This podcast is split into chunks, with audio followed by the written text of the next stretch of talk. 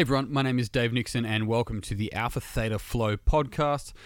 This is Flow 716 and today I'm going to talk about addiction and uh, it's not really addiction, addicted, addiction to substances that I'm discussing today, but more so addiction to an idea. And I could surely talk about this for a very long time. But before I do, I also want to frame that my um, timetables has been absolutely hectic. There's a bit going on with um, the gyms and everything else that I'm doing on the back end. It's just no one can see it at the moment. I feel like a duck on water with my legs are going nuts, but on top it sort of kind of appears calm. A few quacks here and there. But I'm doing at the moment um, during the day. So I'm trying to fit these podcasts in during the day. Um, which means there may be sounds around in the other businesses. So I do apologize. I'll do my best. But alas, here we are, and uh, back onto addiction. So, what I want to talk about though today is the addiction to being somebody, the addiction to our personality, right? And it's it's coming from the angle that our that we don't have a personality, but even though a lot of people are had by their personality, as in they they literally run their life as if that's their personality, so that's why they do the things they do, as if there's that's kind of some sort of justification.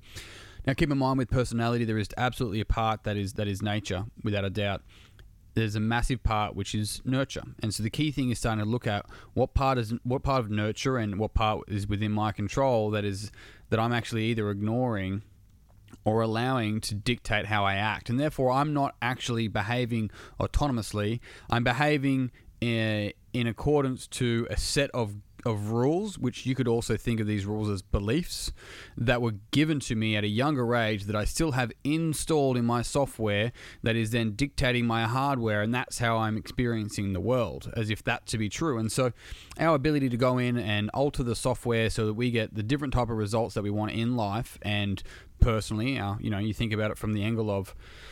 Um, often people want to achieve particular things. They continue to, to seek this this um, competition and and succeeding, uh, so that they don't go without. However, they're constantly going without. They're going outside of them. Whereas when we go within, we never go without, because what we're looking for outside of us, we find where it's always been, which is which is inside of us, and that's in the quiet times, etc. That's why work in and work out are both so crucial. So, what else do I mean by addiction to being somebody? Well, George Gurdjieff was quoted years and years ago now saying that the last thing people want to let go of is their suffering. And that's what I'm talking to the most when I talk about this idea of being addicted to a, a somebody, a personality, right? To addicted to our suffering as if that somehow justifies why I do what I do and therefore it has me. Now, I'm not saying that you know healing or therapy is is not is simple or you know should be something that people should just get over. That's not it at all. It's work worth doing.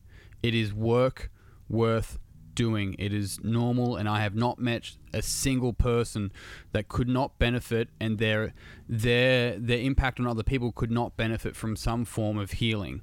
It, that's the blind truth of it, and same thing for myself. And the more that we can take ownership of our healing, rather than blaming for our pain, the moment we can do that, our whole life changes, and so does our personality, so does our personal reality. And th- this is one of the most important things to understand. And this is like suffering is one end of the same coin as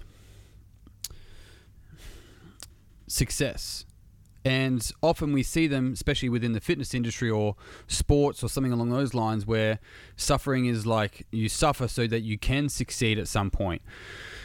And yes, I, have even been quoted saying, uh, when I was younger, I used to think the weak suffered, but now I realize uh, it's actually the other way around. It's what that's what the weak avoid. They avoid suffering. They avoid moving through things that are difficult. And and I can agree to that, but it depends on how you use the word suffer, right? Some people suffer because they hold on to their pains as if it's a if it's it's because it was a part of their story. It's like they're trying to move on to a new chapter, but they're trying to integrate and reread the same fucking chapter it's like you know i know that let's move on right and that's where therapy and healing and other variations of of the past work is so crucial because when i talk about suffering and success being the two sides of the same coin what I'm often saying there is that people will often build their identity around their successes. In the same way, people are building an identity around their sufferings. It's it's the same thing. Neither one of those things are you. Neither one of those things are you right here, right now, with all of your potential, right? Because as you look forward to your life, there is uh, an ultimate field of potentials of how it will unfold. And you have to look at it and go, what do what what is within my control and what's without my control? And pay attention to what is within your control because when you do that, you have the ability to continually move towards what actually is for you because you're rocking up, you're showing up as you, not as the people that were hurt in the past, right? You, you, you if you're waiting for an apology from someone in the past, they're not coming. And even if they did and they apologize and you feel better because they apologize, guess what? They still control you because it's their action that dictates your emotion. Do you understand that? Do you hear that? It's one of the most powerful things is to learn to accept an apology and let the person move on because you're the one holding on to it. You're holding a, an ember in your hand hoping they get burnt. You're drinking cyanide hoping they get sick. It's the same thing. When we can accept an apology without them actually apologizing, we move on. So the question comes then, how do we move away from this persona, this mask that we have developed to deal with reality that has been so ingrained and embedded. And one of the things is that we actually start to do the work in. We start to do all of the stuff that's slow, it doesn't look like work, it doesn't look fancy, right? But it's hard work because we struggle to actually do it, right? And we start to recognize the parts of us. We build awareness to the parts of us that no longer serve right? We acknowledge them. We admit, there's four steps to this. We admit where it was useful and admit that we actually still do it. And then we declare. So we set aim. We set aim for where we want to go. And we declare that that's crucial and that's important to us. And as corny as I did, thought this was for years, and it's just not we surrender as if we're not trying to control the world anymore. Like we we know how the world should work. We surrender to allow all of the organisms within the world to do what they do and that's one of us as well. Otherwise there's someone out there that we barely know trying to think that they know what's right for us. It's the same thing. It's this idea of surrendering and that way in doing so it's almost like the blockage of the river of your life starts to actually piece by piece remove and it starts to flow again.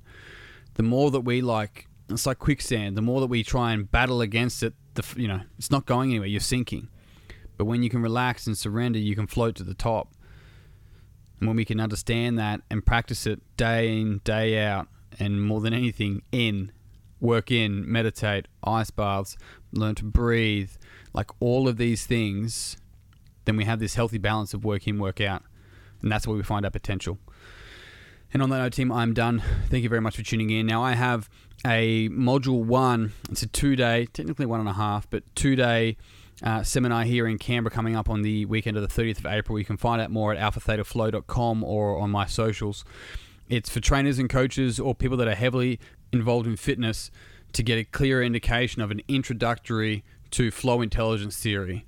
A couple of the subjects that we're going to cover is developing multiple perspectives as a coach, identifying, identifying stages of mental and physical developments within clients, which means then you're able to actually offer better better strategies and plans moving forward for them because you're meeting them where they're at on a developmental stage.